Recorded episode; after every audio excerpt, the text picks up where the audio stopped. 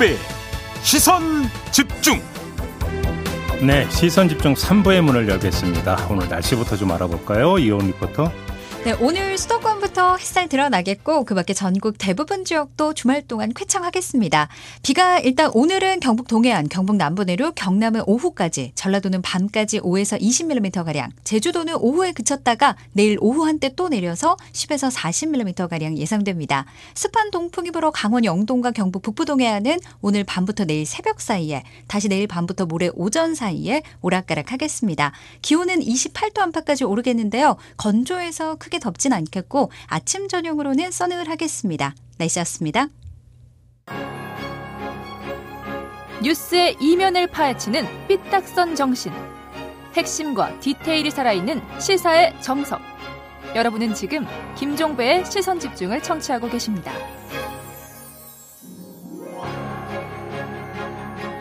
네, 어제 청부 고발 의혹 사건이 불거졌습니다. 다시 한번 간략하게 의혹 사건 개요를 정리해 드리면 지난해 총선 직전인 4월 3일에 당시 대검 수사정보 정책관이었던 손준성 검사가 MBC의 검언 유착 의혹 사건, 그다음에 뉴스타파의 김건희 씨 주가 조작 의혹 사건 보도와 관련해 아, 윤석열 당시 검찰총장, 그 다음에 그 부인 김건희 씨, 그리고 한동훈 검사장 이 세 명을 피해자로 적시한 고발장을 작성을 해서 김웅 당시 총선 후보에게 전달을 하면서 고발을 사주했다. 이런 내용인데요.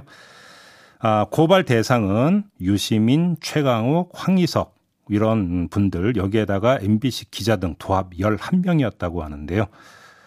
아, 사실 관계를 일단 먼저 규명을 해야 되는데 사실이라고 한다면 그 파장은 어마어마할 것 같습니다. 자, 이 문제 어떻게 봐야 될지 검찰 출신으로 법무 검찰 개혁 위원으로 활동을 했던 오선희 변호사 연결해서 좀 자세히 짚어보겠습니다. 나와 계시죠? 네, 안녕하세요. 네. 오선희 변호사입니다. 이 보도 접하고 어떤 생각 드셨어요?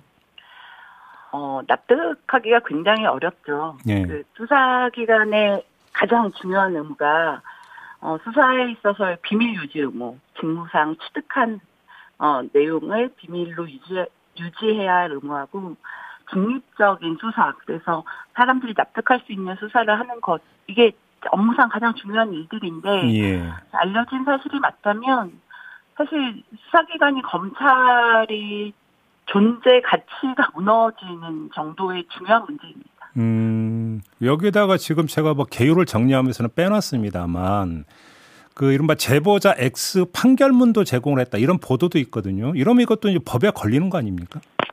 그렇죠. 이게 지금 판결문 언론에 난 것을 보니까 어 실명화 판결이에요. 예. 그러니까 사건 번호를 안, 알면 대법원에 가서 비실명화된 판결문을 받을 수는 있는데요. 음. 타인이라고 하더라도. 예. 이렇게 실명으로 기재된 판결문은 그 해당 사건을 변호했거나 그 당사자거나 아니면 판사거나 검사거나 이 정도밖에 볼 수가 없거든요. 네. 그래서 이게 개인정보가 가져 개인정보가 기재된 판결문을 음. 어 외부로 당, 정보 주체의 동의 없이 네. 어 유포하는 행위 자체가 개인정보보호법 위반 행위입니다. 그러니까요. 범죄죠. 뭐 김웅 의원은 뭐 공익 제보 이야기했던데 이건 뭐 공익 제보는 전혀 상관이 없는 거라고 봐야 되는 거 아닌가요? 그 제가 좀 의문이 드는 건 김웅 의원의 전직이 검사였잖아요. 예. 그러면 지금 알려진 형, 걸 보면 고발장의 형태로 완성이 되었고 거기에 고발장에 첨부 서류가 들어있고 그 안에 판결문까지 들어있으면 예. 이게 무슨 어 이러이런 판문이 있고 이러이런 제보가 있습니다 이렇게 들어온 게 아니고 예. 법률적으로 정돈이 되고 어, 거의 완성본에 가깝고 음. 증거까지 편찬돼 있는데 실명 판결문까지 붙어 있다고 하면 이게 누가 준지를 몰랐다고 하더라도 어, 이거 자체로 너무 이상하다고 생각을 할 수밖에 없어요 검사였기 때문에. 예. 예, 그래서 이게 그냥 누가 줬는지도 모르겠고 그냥 단순히 제보라고 생각하셨다고 하면 굉장히 납득하기 어렵죠. 직업적 특성이 있으셨으니. 그러니까요. 전제 네. 검사니까 이게 문제가 있다는 걸 모를 수가 없는 거지 않습니까? 네, 그냥 그 자체로 보면 아 이게 정상적인 제보가 아니라는 거는 그냥 알 수 있을, 있을 수밖에 없거든요. 만약에 지금 보도된 내용이 맞다면 그, 그 다시 말해서 손준성 당 검사가 지금까지 제공한 게 맞다면 이건 지금 네. 범법 행위라는 걸 김웅 의원도 당연히 인지를 하고 있었다고 봐야 되는 거 아닙니까? 그렇죠. 당연 그러니까 모른다고 말하는 것 자체가 말이 안 되는 거죠. 검사기 때문에 알아요. 그냥 이거는 당연 문제가 있다는 것 자체로. 예. 그리고 손준성 검사가 주지 않았다고 뭐 하더라도 예. 그 양식을 보면 어 이게 왜 실명 판결문까지 다 붙어 있자고 이상하다고 생각을 해야 되는 거죠. 음. 자, 근데 여기서 이제 가장 가장 기초적인 의문점이 수사정보정책관이라고 하는 자리는 과거에 이제 범정, 범죄정보 수집관인가요? 이 자리잖아요. 범죄정보를 수집해서 정리하는 어떤 역할로 알고 있는데 왜 이 사람이 이런 고발장을 작성을 해서 고발을 사주를 하느냐 이 문제인데 이걸 어떻게 봐야 되는 겁니까? 그러니까 일단 이 그 과거에 범정이라고 불렸던 예. 수사정보정책관이 어 진짜 법률상 보면 굉장히 광범위한 정보를 수집하도록 되어 있어요. 예. 그래서 이게 검찰 대검 안에서 차장 검사 아래 보좌하는 역할인데, 음. 어, 검찰이 사회에 있는 범죄 정보들을 확인하는 역할이라고 한다고 하면은 이거 이거를 굉장히 기밀 유지의 의무가 더 높은 자리인 거거든요. 예, 예. 근데 문제는 이런 정보를 표적적이고 선택적으로 정보 수집을 할 할 수 있는 자리이고 그래서 수사를 누군가를 표적 적으로 만들 수도 있는 자리이고 예. 어 사회나 뭐 정재계 언론 뭐 단뭐 뭐 사회단체까지 전부 다 약간 흔히 말하면 사찰 비슷하게 정보를 수집할 수도 있는 자리거든요. 음, 음. 음, 그런 정보를 가지고 이거를 뭐 공식적으로 수사를 하는 것도 아니고, 예. 어 외부로 돌려서 예. 외부에서 고발하는 형태로 그래서 검, 대검은 검찰은 책임지지 않는 형태로 수사를 하도록 세팅을 했다. 이거는 정말 있을 수 있는 일이 아닙니다. 법률적으로 그러니까, 굉장히 문제가 돼요. 그러니까 예를 들어서 100번 양보를 해서 그러면 네. 검언유착 의혹 사건 보도나 김건희 씨 주가 조작 의혹 사건 보도가 문제가 있다라고 수사 정보 수집 과정에서 그렇게 판단을 했다 손 치더라도 네. 그거는 정보를 정리해서 상부에 보고하고 끝낼 일이지 고발장을 작성을 해서 야 고발 좀 해주라 이렇게 넘길 일은 아니라는 거잖아요. 네, 그, 만약에 그게 확인이 됐으면 상부에 보고를 하고 상부에서 이거 자체로 수사하겠다고 판단하면 대검 스스로, 예. 그러니까 검찰 스스로 수사를 했다고 하면 예. 100번 양보해서 그럴 수 있다는데요. 예. 이거 정보를 외부로 유출하는 행위 자체는 말이 안 되는 거죠. 그러면 이게 이거 자체로 위법이니까요. 손준성 검사가 했다고 이제 가정하라고 드리는 질문인데요. 손준성 네. 검사의 단독 판단이라고 볼 수 있는 겁니까? 근데 단독 판단이라고 보기에는 대검의 구조가 네. 어떤지를 봐야 하는데 예. 이 자리는 대검 차장 아래에 있는 자리긴 하지만 대검 차장도 어, 총장의 역할을 보좌하는 자리잖아요. 그렇죠. 그리고 네. 그 대검에 있는 여러 뭐 부들이 전부 다 총장을 보좌하는 스텝의 역할입니다. 네. 그리고 대검이라는 곳이 직접 수사하는 곳이 아니고 정, 정보를 수집해서 이것을 어디에서 수사할지를 나누거나 분류하거나 관리하는 일이 대검의 중요 업무 중의 하나이기 때문에 음. 그거를 어 손준성 검사가 명백하게 불법 행위고 범법 행위고 범죄인데 이걸 네. 외부로 내, 돌리는 걸 예. 자신의 직을 걸고 단독으로 그런 식으로 행동했다고 생각하는 건 매우 맞지 않죠. 그러니까 쉽게 하면 이거는 그냥 그 어떤 그냥 이 윤리적 일탈 행위를 넘은 이건 법적 처벌 대상이 되는 행위잖아요. 그러면 그렇죠. 만에 하나 공개가 되면 내가 뭐 검사복 벗는 수준이 아니라 사법 처리 대상이 된다라는 걸 알면서도 단독으로 행동했을 가능성은 없다 이렇게 보시는 거죠, 정부? 네, 그거는 절대 없습니다. 더구나 내용을 보면 예.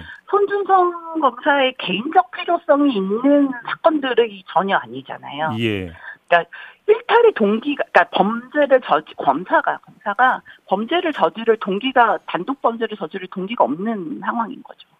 그럼 한번 이렇게 한번 그러면 각을 틀어서 여기에는 이제 김건희 씨 관련 사건도 이제 등장을 하지 않습니까?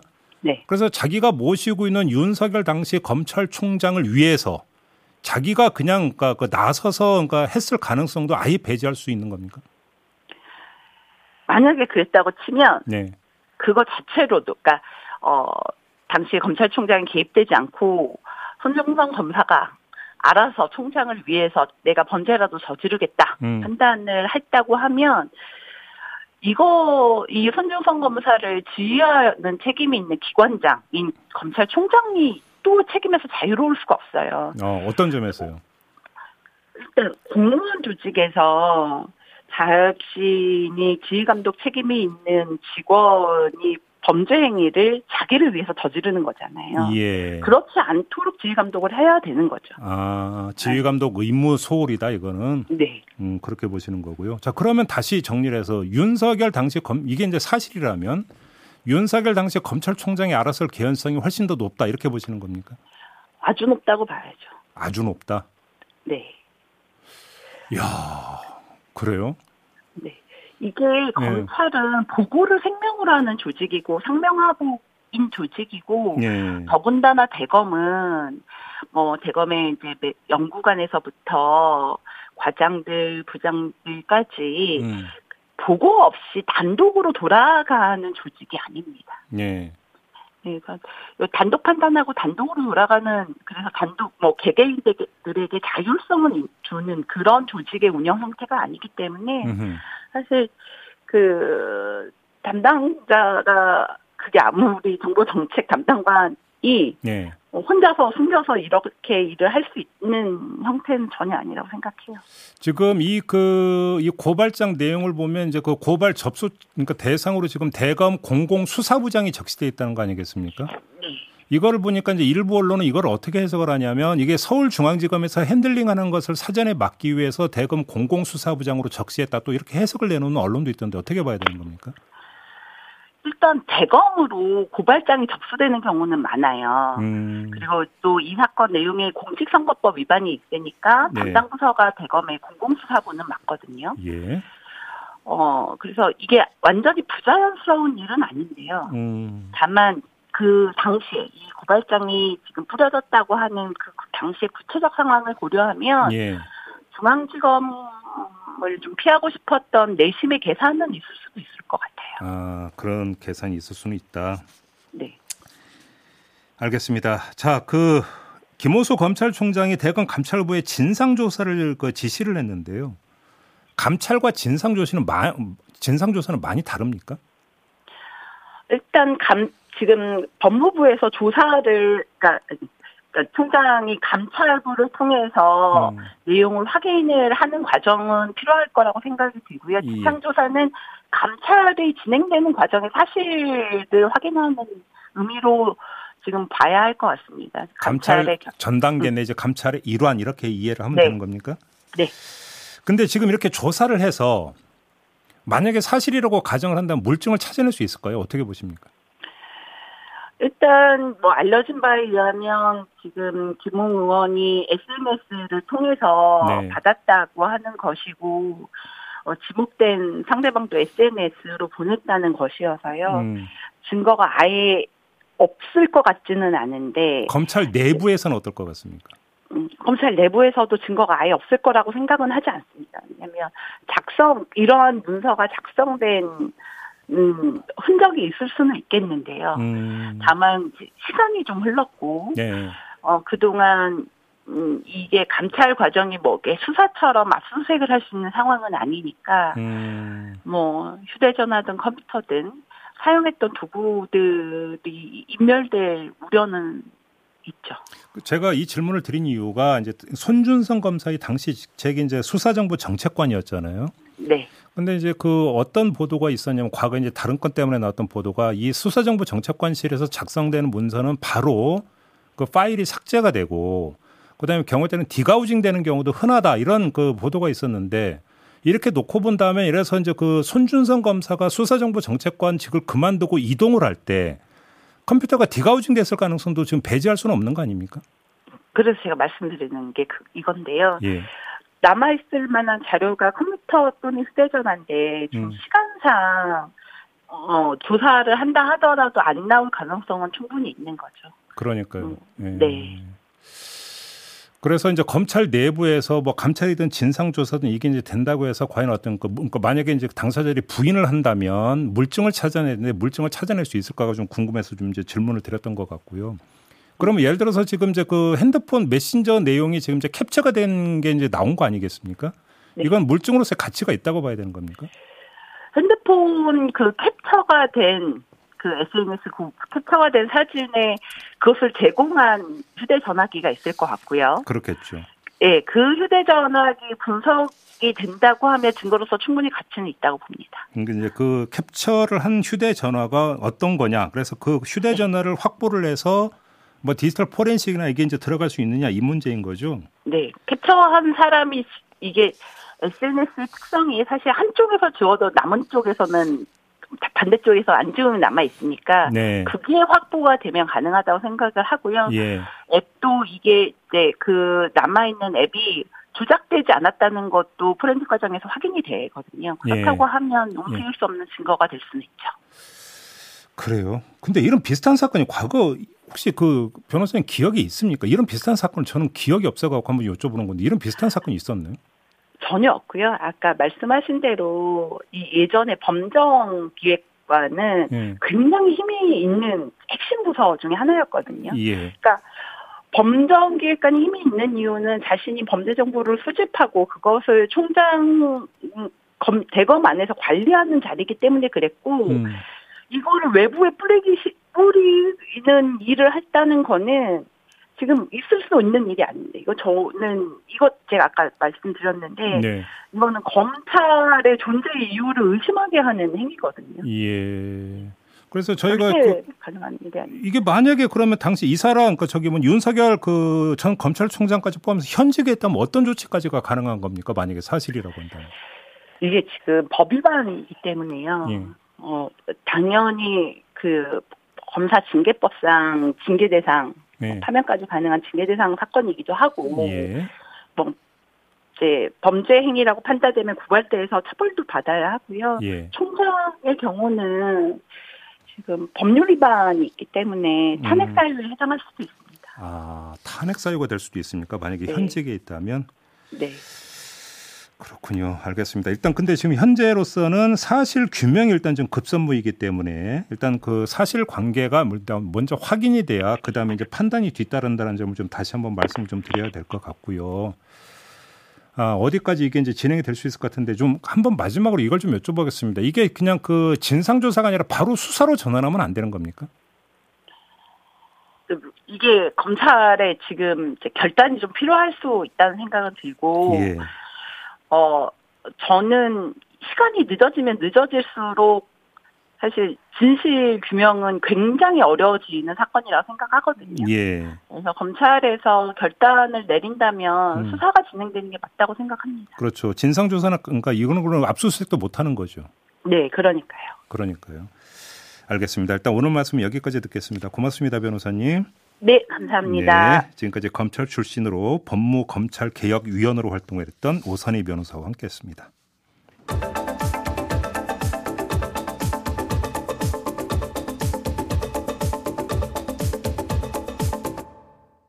네, 시선 집중의 대미를 장식하는 비컨 뉴스 시간입니다. 이종훈 작가 모셨습니다. 어서 오세요. 안녕하세요. 자, 오늘 어떤 이야기인가요? 네, 오늘 이야기도 오디오로 준비해봤습니다. 잠시 같이 들어보시죠. 논란은 최근 4차 추경안에 포함된 직원복지 예산에서 비롯됐습니다. 순천시가 공모직을 포함해 소속 공무원 2,200여 명에 20만 원씩을 지급하겠다며 4억 5천만 원을 편성한 겁니다. 명목은 가족 친화 프로그램 지원금. 코로나19로 고생한 직원들을 격려하자며 노조를 중심으로 추진됐습니다. 순천시 직원들을 위한 코로나19 위로금을 이른바 셀프 편성한 건데 간부 공무원은 물론 시의원들까지 지급 대상에 포함시켰습니다. 시의회 의원 다수가 위로금 지급에 찬성하면서 시의회 본회의 통과가 당연시되던 상황. 하지만 언론을 통해 셀프 위로금 예산이 밖으로 알려지면서 분위기는 급반전됐습니다. 그러게 분위기가 급 반전돼서 예산 잔액 삭감되지 않았나요? 네, 맞습니다. 앞서 음. 뉴스에서 들으셨던 것처럼 순천시 코로나19 때문에 공무원들의 업무 강도가 셌고 음. 그로 인해서 피로도가 높다. 음. 그래서 전국 최초로 시의 모든 공무원들과 시의원들에게 코로나 위로금 20만 원씩 지급할 예정이었습니다만 네. 어제 순천시 의회 예산 결산위원회 예결위에서 관련 예산이 전액 삭감되면서 순천시가 노렸던 전국 최초 타이틀은 사라지고 말았습니다. 네. 참고로 앞서 들으신 대로 순천시는 셀프로 이 예산을 편성하고 지난 8월 31일 시의회 행정자치위에 심의를 받았거든요. 네. 근데 이때는 아주 큰 문제는 없었어요. 음. 24명의 시의원들도 지급 대상에 포함됐기 때문인지 행자위에서 대다수 의원들이 침묵했어요. 그러면서 네. 뉴스가 보도되기 전까지는 이게 본회의 통과가 거의 당연시 되는 분위기였다고 합니다. 일사천리였군요. 예. 네.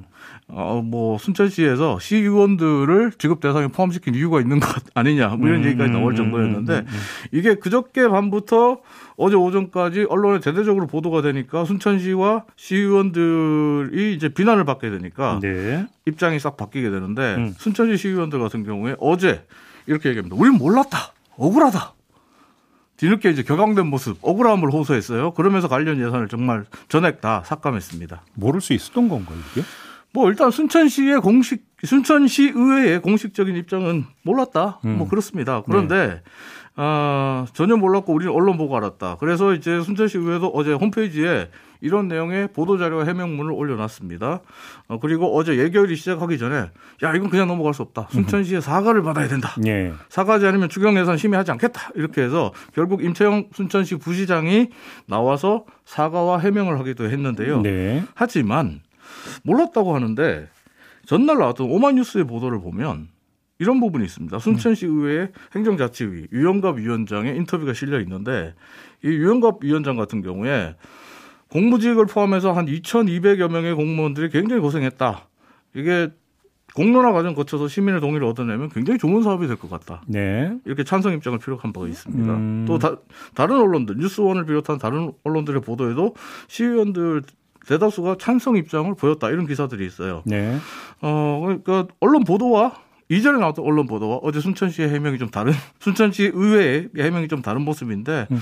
어 그러다 보니까 시의원들이 비난 여론이 쏟아지니까 몰랐다고 이제 와서 몰랐다고 발뺌하는 거 아니냐 이런 비판도 나오고 있는 상황입니다. 뭐, 뭐 의원들은 잘 모르겠고 네. 공무원들 고생하고 맞죠. 뭐 맞죠. 인정할 건 인정, 고생한 건 인정, 인정을 해야 되니까. 근데 그거를 꼭 그 제머리 깎는 방식으로 한다는 게 좀 이해가 안 되는 거고 네. 거기다가 지금 국민 그 지원금 지급 예정이잖아요. 예. 공무원들도 받을 거 아닙니까? 예. 뭐 상위 12%에만 안 들면. 하지만 시장이나 시의원들 재산 많은 시의원들 못 받잖아요. 아니 아무튼. 네. 근데 그러면 그 따블로 받는 거잖아요. 그렇죠. 꼭 이래야 되는 겁니까? 꼭 그래야 된답니다. 왜? 선거 공약이었기 때문에. 누구 선거 공약이요? 어, 공무원 노조. 아, 순천 지부 아, 아, 예. 선거 공약. 예. 지난 5월에 공무원 노조 그 순천 지부장 선거가 있었는데 이때 당선된 지부장이 이제 김광자 지부장이에요. 음. 근데 이제 김광자 지부장의 선거 공약이 바로 이거였습니다. 어. 공무원 전 공무원에게 위로금 지급. 음. 순천시 역시도 이제 이때 해명을 하면서 이게 이 예산이 시기적으로 조금 부적절했지만 노조의 요구를 적극적으로 반영했고 공무원 대다수가 요구했던 예산이다 이렇게 예. 강조를 하긴 했습니다. 예. 말씀하신 것처럼 공무원도 고생도 많았고 힘들죠. 지금도 많이 힘들죠. 음, 당연히 위로와 격려가 필요합니다. 예. 그런데 1인당 20만 원씩 현금을 지급하는 게 아니라 공무원들의 이 고생과 어, 힘든 상황을 해결하려면 근본적인 대책이 필요하잖아요. 음. 업무 재배치나 기간제 인원 충원 같은 다른 데 예산을 써야죠. 예. 그런데 이렇게 현금 지급하겠다. 어, 그래서 시민들의 반응은 굉장히 차갑습니다. 시민들 대다수는 이런 반응이 가장 먼저 나옵니다. 어쨌든 공무원들 월급 받고 있잖냐. 공무원들 월급 받지만 자영업자와 사회적 약자들 이 사람들은 수입이 없다. 음. 자영업자들은 돈 한 푼 못 벌면서 오히려 월세를 내야 된다. 음. 이런 얘기를 하고 있습니다. 댓글로 알겠습니다. 마무리하겠습니다. 순천시와 의회가 공무원들의 값진 희생과 헌신을 단돈 20만 원으로 치부해 버렸네요. 알겠습니다. 마무리하죠. 이정훈 작가였습니다. 고맙습니다. 감사합니다. 네, 본방 마무리하겠습니다. 이어지는 손에 잡히는 경제 함께 해주시고요. 저는 유튜브에서 시사 카페로 이어가겠습니다. 고맙습니다.